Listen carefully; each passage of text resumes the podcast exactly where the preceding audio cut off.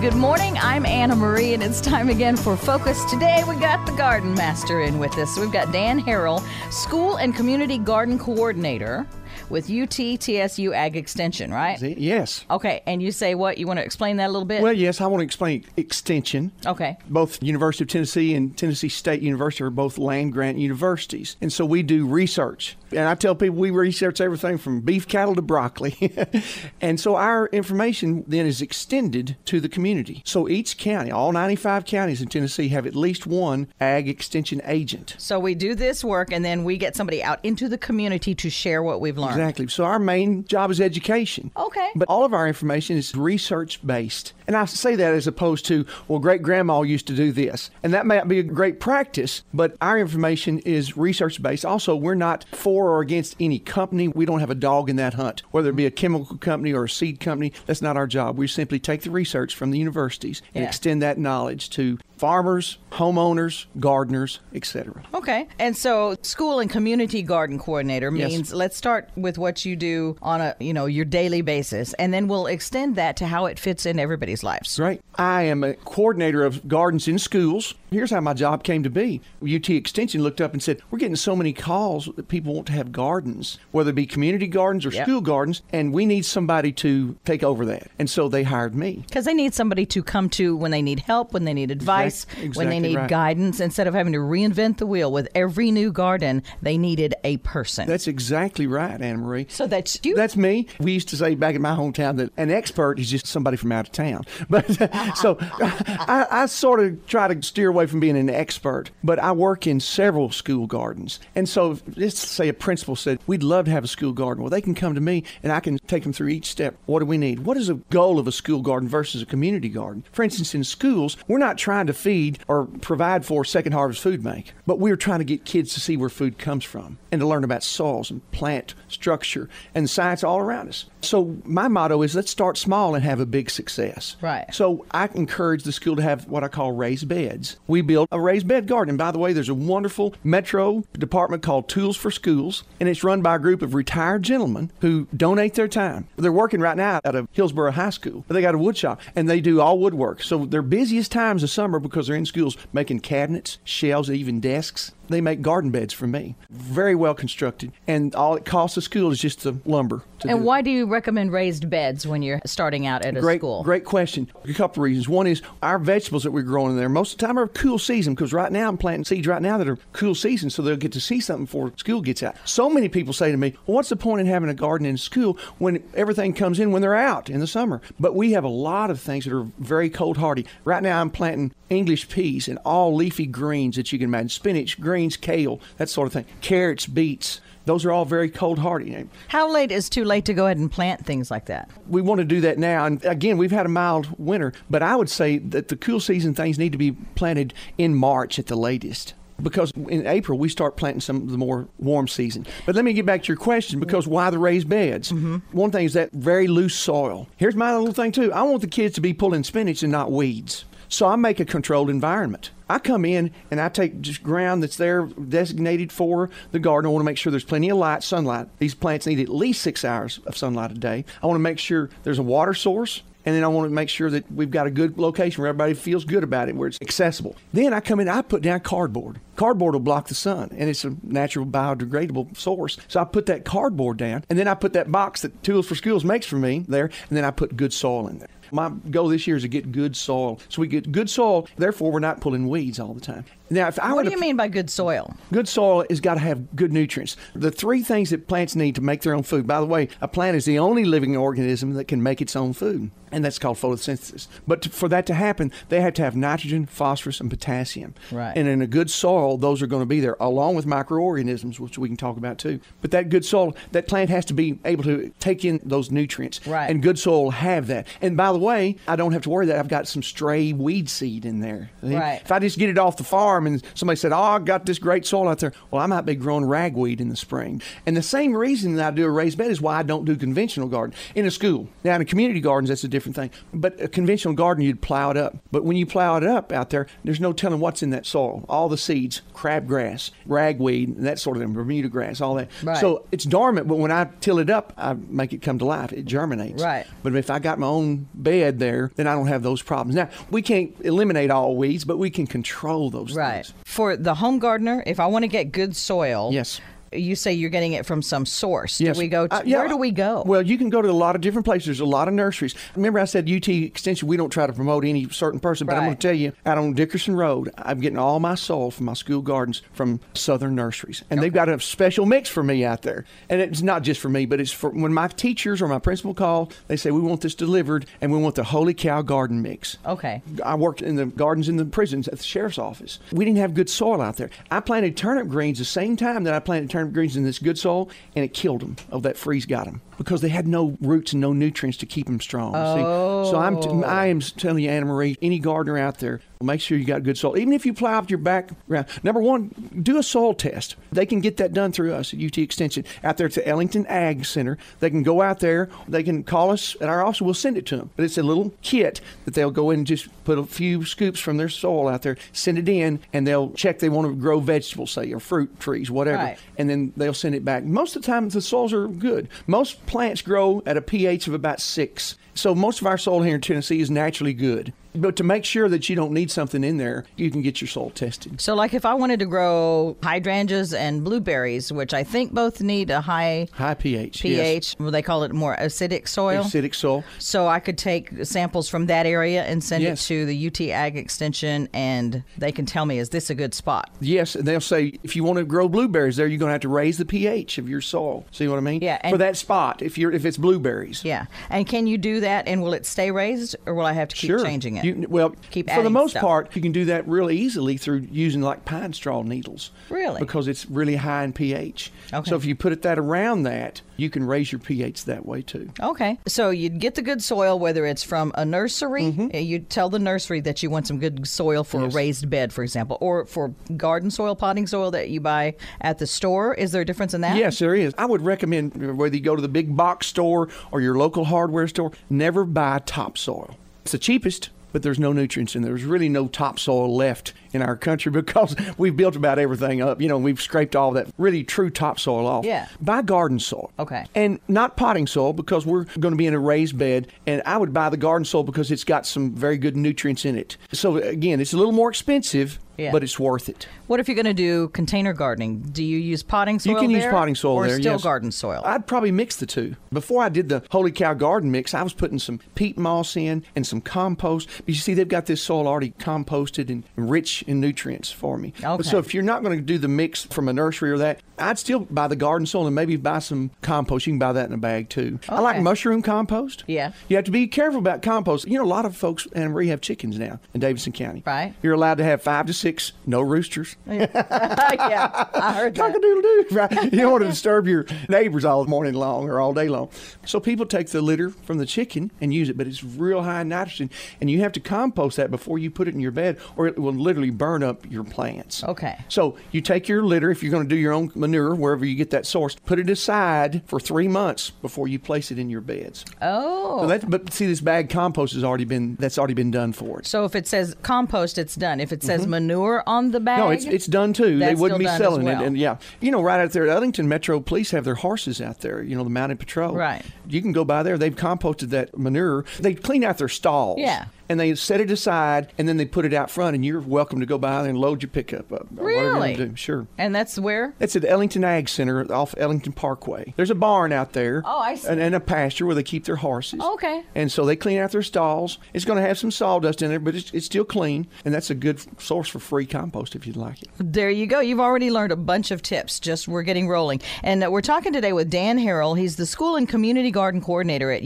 UTTSU, the Ag Extension. We've got the raised beds going at the schools, and maybe we're going to do raised beds at home. How do we know if we need to do raised beds? I have a lot of clay soil at my Sure. house, lots of clay. And uh, one guy who sells the mushroom compost Mm-hmm. said he mixes it in and puts the clay soil in there because he says it's got good stuff in it for the Yeah, plants. Clay as soil's well. wonderful. Just in general, Anna Marie, we are blessed to live in Tennessee. Really? we sure are. Things grow here. Now, I wouldn't recommend trying to grow bananas year round here Yeah. or citrus fruit, but for the most part, we grow things very well. Our soils are very good right here in Middle Tennessee. There are some times that you got a little more clay, and clay holds water real well, but sometimes you don't want a spot where you're gardening where water would pond. Right. So clay soil tends to pond. Yes, it does. So mixing something in there with that, maybe even a sand or some kind of a, another loam soil could be helpful there. I recommend raised bed gardens for most anybody who's just wanting to grow enough food for them because then you've got your own soil. You don't have to worry about testing the soil and all that sort of thing. You've got it right there. And it's just a good way to garden. Now, let me contrast that with a community garden and the goals of that, if I could, real Okay. quick because we've got several community gardens. We've got some gardens that are run by nothing but refugees, folks who fled here from war torn countries like in Africa. There's a Paragon Mills Garden, Paragon Urban Farm, which is right on Paragon Mills there in almost the Antioch area. That's wonderful. Yes, the two sisters that started this are both from Rwanda, where they escaped from the civil wars over there. Wow. They have a community garden. So their model is this: they'll give you like a four by eight bed, and you can buy, you can rent more than one. When I say buy or rent, it's very inexpensive. I don't Yeah. know if it's five, ten, fifteen dollars for a whole season. Yeah. But that just goes right back into the community garden. So then they go there and they're growing vegetables for themselves. Now then there are other gardens that are community gardens who are truly trying to provide for a second harvest food bank or a local church bank. So the community garden's goal is to produce quantities of food. Right. But in the school garden, we're just trying to learn more, not produce so much. Right. So a community garden does two things. Number one, it brings a community together. True. And then it provides for the community maybe some locally grown, very healthy food sources for certain communities that are what we call food deserts. And so they, you don't use raised beds usually in community gardens. There are exceptions. There's a church on Old Hickory Boulevard near uh, Nippers Corner that you would consider a community garden because they probably got 25 raised beds. So they're growing a lot of food. Mm-hmm. They've got a local church food bank there that they provide for. So it just depends on what your preference is. kind Exactly of. right. Some people really, literally, just like to till the ground. Oh, that's okay. fine. Yeah. that's great. But you got to use some other practices in those things. For instance, if you're going to till, you're going to have to control your weeds. Okay, more of your weeds. So you're going to have to till more often. In other words, you till it first. And then you kill some things, let the sun kind of kill something. Then you till it again before you plant. And then Oh. even through the season, you're tilling between the rows. Or you're going to have to put down something to cover it, like straw, in between the rows, that sort of thing. Yeah. So I'm just saying it's a little more work intensive. Yeah. And in my schools, I'm trying to avoid more of that. And just when the kids come out, they get to plant, they get to pick, Yeah. they get to do things like that. So I'm a lazy gardener. I put a big raised bed in the back and I put a, a couple of little cherry tomato plants and they went crazy. Yes. They were fantastic. And I want to use the raised beds again, but somebody said you have to rotate crops when you do raised beds. what it's does a good that mean? it's a good practice, especially with tomato plants. what does that mean? That just means don't plant tomatoes this year where you put them there last year. Or if you've got a bed, you had them on one end Right. and go to the other end and put them there. I do that a lot with the Cheatham Places on Rosa Parks Boulevard, and that's a housing community I work with there. And every one of them have, if they want it, have a little raised bed right outside their doorstep in that housing project. And so they don't have a lot of space. So I tell them, last year you put them on this end, go to the other end and put your tom- tomato plants in. Tomatoes, they can have a disease that l- stays in the soil. Oh. And that- it's not to say it's always there, but they can be susceptible to that. That's why we want to rotate those. If you've had tomatoes last year in your raised bed, if you look out and say, you know what, those things are still out there, they're just dead, get them out of there. When the season's over, always pull your dead plants out. That way you can prevent some of these diseases that might be in the soil. Oh, okay. And we can't prevent them all, but we're trying to do best practices. Right. So pull those dead tomato plants and everything that's dead, get it out of there, let it lie fallow over the winter time, and then you start back in. Okay, that's good to know. Mm-hmm.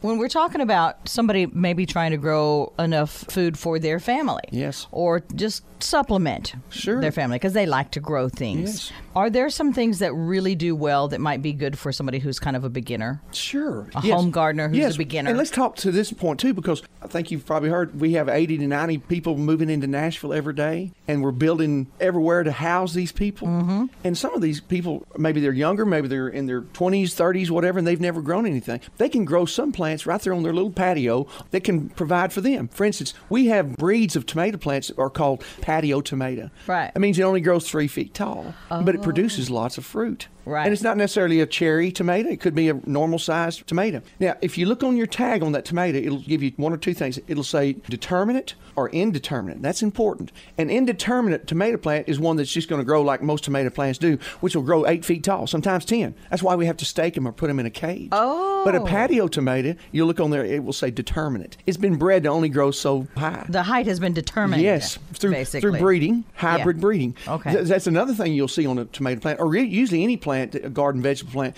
It will either say hybrid or heirloom. Well, if you think about how we breed certain animals for certain traits, Columbia, Tennessee, they're known, known as Mule Town because they're famous for their big mule day and the fact that they had big mules. And back in the day, we had to have these big mules. So, how do you get a mule? You cross a horse with a donkey. Well, we were crossing these big draft horses with donkeys, and we got big, huge donkeys that were great. Oh. And where I'm from in Texas, our mules are small because we bred them from like quarter horses and some of those ponies out there. You know what I mean? Right. Yeah, but when you get a mule, one of the traits we were after is they're sure-footed. Where I'm from, we like to ride them on those hills because they're very sure-footed. Plowing these fields, they needed to be very sure-footed too. So they crossed that and they got something of a trait that they wanted. Right. Now that's what we do with hybrids. We can breed these tomato plants. Someone can grow from their patio and won't have to tie up and it's going everywhere. Right, right. Same thing here with the hybrids. We're doing that. Now, here's the same thing. When you cross a horse and a donkey, you're going to get a mule. Now, if it's male, we call it a jack. If it's a female, we call it a jenny. But one characteristic they don't have, they cannot reproduce.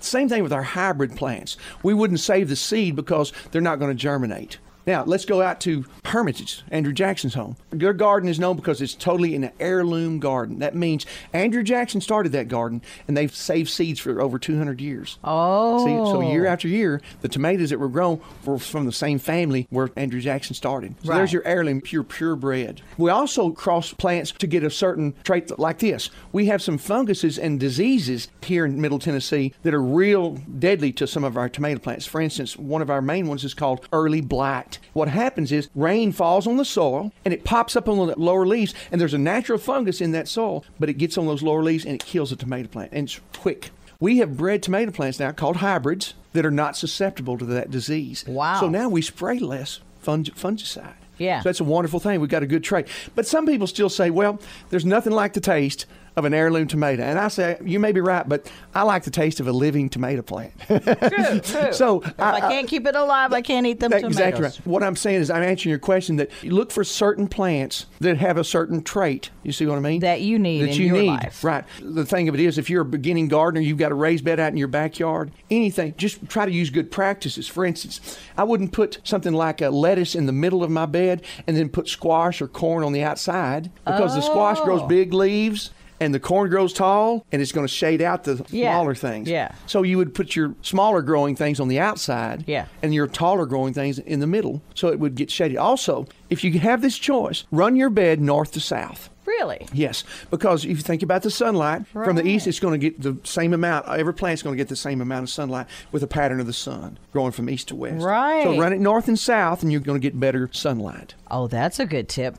And what about pesticides? You mentioned fungicides, and uh, what about pesticides and things like that? Are there some that are better practices to use? Yes, there are. We try to do our best to discourage the use of too much of anything. Yeah. Too much herbicide, too much pesticide. Now, the thing about an herbicide, if you have a hybrid plant, and there are some organic fungicides that are useful, they're not quite as useful, quite as effective as, as some of our non organic Right. fungicides. But the thing about a fungicide is if you get a fungus in your plant, we can't do anything about it. Well, in other words, all we can do is prevent it. Once it's there, we can't cure it. You can't like cut it out. Well, you or- can cut it out, but I'm saying there's nothing that we have as far as a spray or a fungicide That'll make it go that'll away. Make it go away. Oh. For instance, we have bugs, we can kill them, right? Right. But we can't kill that fungus. Okay. We can only prevent it. That's one thing. Is if you want to be organic, then look for some of the organic fungicides, and you can go to any store that sells these things, and it'll tell you what it is. Just get a what you would call a fruit and vegetable spray fungicide. We're not opposed to people using non organic, but try to do that preventively. For instance, on fruit trees, if someone's growing fruit trees out there, call our office. We can give you a schedule for spraying that will not hurt the pollinators and will not hurt your buds. It's called spraying at the right time. And you said not hurt the pollinators Right. because that is important to n- take note of what insects are going to be on those huge, plants. Huge, huge. Most people are only aware of honeybees f- as far as pollinators go. But we have, I think, five native wasps here in Middle Tennessee. By the way, don't even sting, that are just huge pollinators. Even the government's been very active to try to protect our pollinators. Our farmers need them for soybeans and wheat and corn. It's got to be pollinated, that sort of thing. So these pollinators are huge. So be careful where you spray in there. You see what I mean? Because you might also kill some of these pollinators that we really, really need. So if you choose to be organic or non-organic, it's about proper time to use those pesticides. Where can we find out more information about proper time to use pesticides? Well, you can go to our website, which is UT Extension, and look under publications. And then you can search pesticides, vegetable garden pesticides, or pests, that sort of thing. You'll find publications that are free and online about how to spray and when to spray and what to spray. I don't think people had any idea. I know I didn't anyway about wasps being pollinators. Yes. We don't even notice some of these insects Yeah. because sometimes they work at night. And here's another thing. I'm always so quick to want to kill a yellow jacket because that sting hurts. Yeah. Oh, but you know those yellow jackets, as long as they're not feeling threatened, their nest, truly they're called paper wasps. Right. Because if they're flying around your raised bed garden, they're doing one or two things. Watch them, they'll get on your wood. Their mouth parts are actually picking that wood off. They combine that with their saliva, and that's how they make their nest. Right. That nest in that corner is made out of paper. Right. And then here's what they do they're also flying around there looking for caterpillars or worms that we don't want. And they take those little worms and they paralyze them. With their sting, they paralyze them. They don't kill them. And then you see the wasp, and they got cells. Yeah.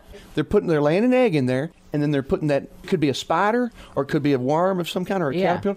It's been stung, it's still alive, and then they close up the cell. So when the baby wakes up, breakfast is served.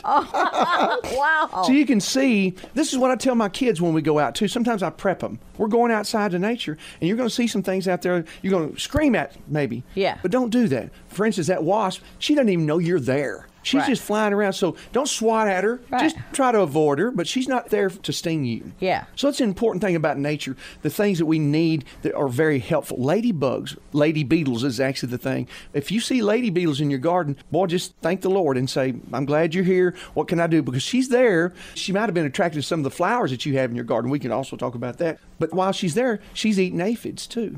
So see, she's she's she's feeding off those things we don't want, the pests. So there's some natural ways. We talked about spraying some things. And we're not against spraying or using some of the other non-organic things. We want you to do that with proper practices. Also, you can use certain plants that certain insects avoid. For instance, here's a tip. You're going to grow tomatoes, put basil in there with it. Two reasons. The basil has a very pungent smell. I love the smell. Yeah. But it also tastes good in tomato sauces that Yeah. we use a pasta. But there's something about that smell that keeps this what we call this old moth that lays the cornworm or the tomato worm. Yeah. She doesn't like that smell, so she won't come in there and lay her egg there. So the basil can keep her away. Yeah. Same thing with marigolds, that sort of thing. I've That- heard of, of marigolds. marigolds have a real strong smell too. The flower does. Yeah, and, and I didn't want to waste the space with marigolds, but I like the basil because I could just eat that like And by the way, this may not be research based, but it's true that your tomatoes are going to taste a little better when you put basil in there with them. really. Eh, We don't know exactly why, Nice. but s- they're complementary plants. Yeah. and so they also do well together growing, and they taste good together when they're cooked. Other plants that are complementary to each other. It could be anything in vegetable gardens. Things like buckwheat, some of our natives like a button bush. Some of those are Tennessee natives, and they're good pollinators. Therefore, they're complementary. Oh. they're complementary because they draw in the pollinators that we want.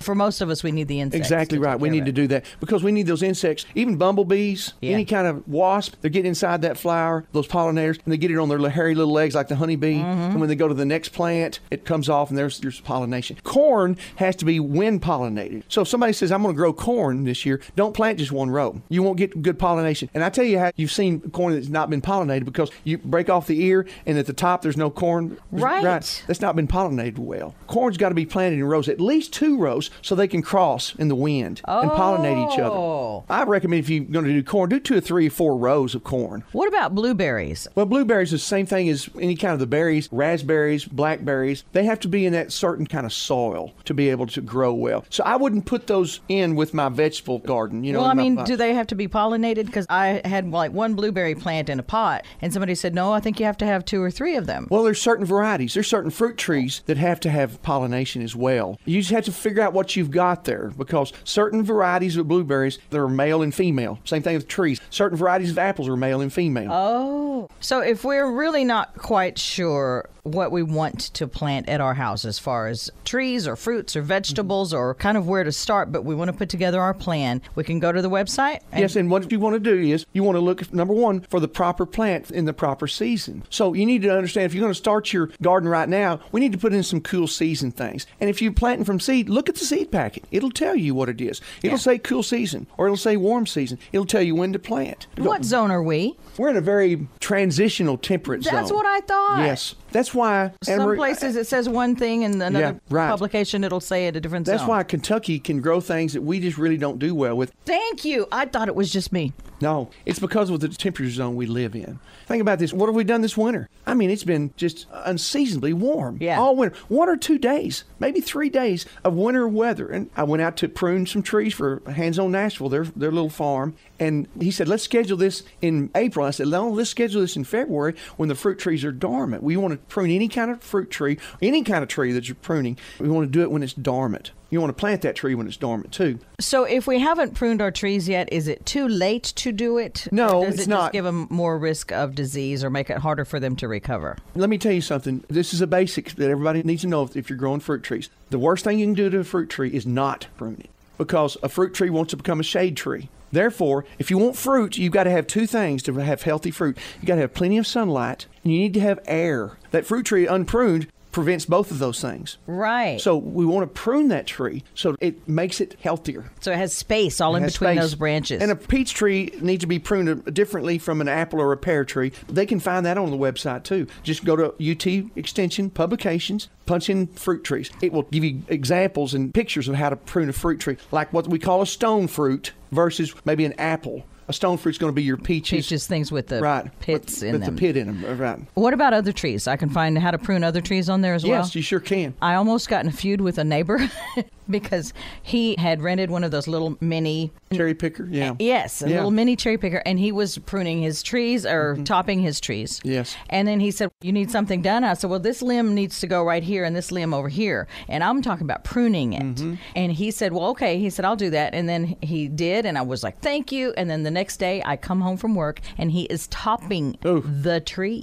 I nearly had a heart attack. he There's so said, many- Mm. "I'm just thought I would shape it up a little," and it's just a practice that we've seen for so long here in know. Tennessee. that he didn't Unfortunately, realize. because of the power lines, Yeah. they come in and they just literally kill m- most of these trees. They'll top off some of these Bradford pears. You've seen that Yes. happen, and they'll never grow back. Yeah. I'm not going to get on our utility companies. That's a separate deal. But if you're a homeowner, do not prune your tree without consulting someone. I'm not saying hire somebody, but go to our publications Yeah. and get educated about. It. It'll show you how important some of these limbs are, and they don't need to be topped. And by the way, one of the worst things is what we call crepe murder, where people are Yes. b- cutting back these crepe myrtles so much They that cut it's- him back to that original Exactly nub, right. Now- right? Some of them do, yeah. You know, a crepe myrtle's not a true tree. It's a bush that grows tree-like. So they do come back, but the healthier thing to do is not to cut them back so much. What are you supposed to do? Again, go to the publications. I- It's hard for Okay. me to explain Gotcha. on radio exactly what you should do. But most of the time, here's what I do when I prune any tree. This is, goes for a grapevine too. If anything's dead,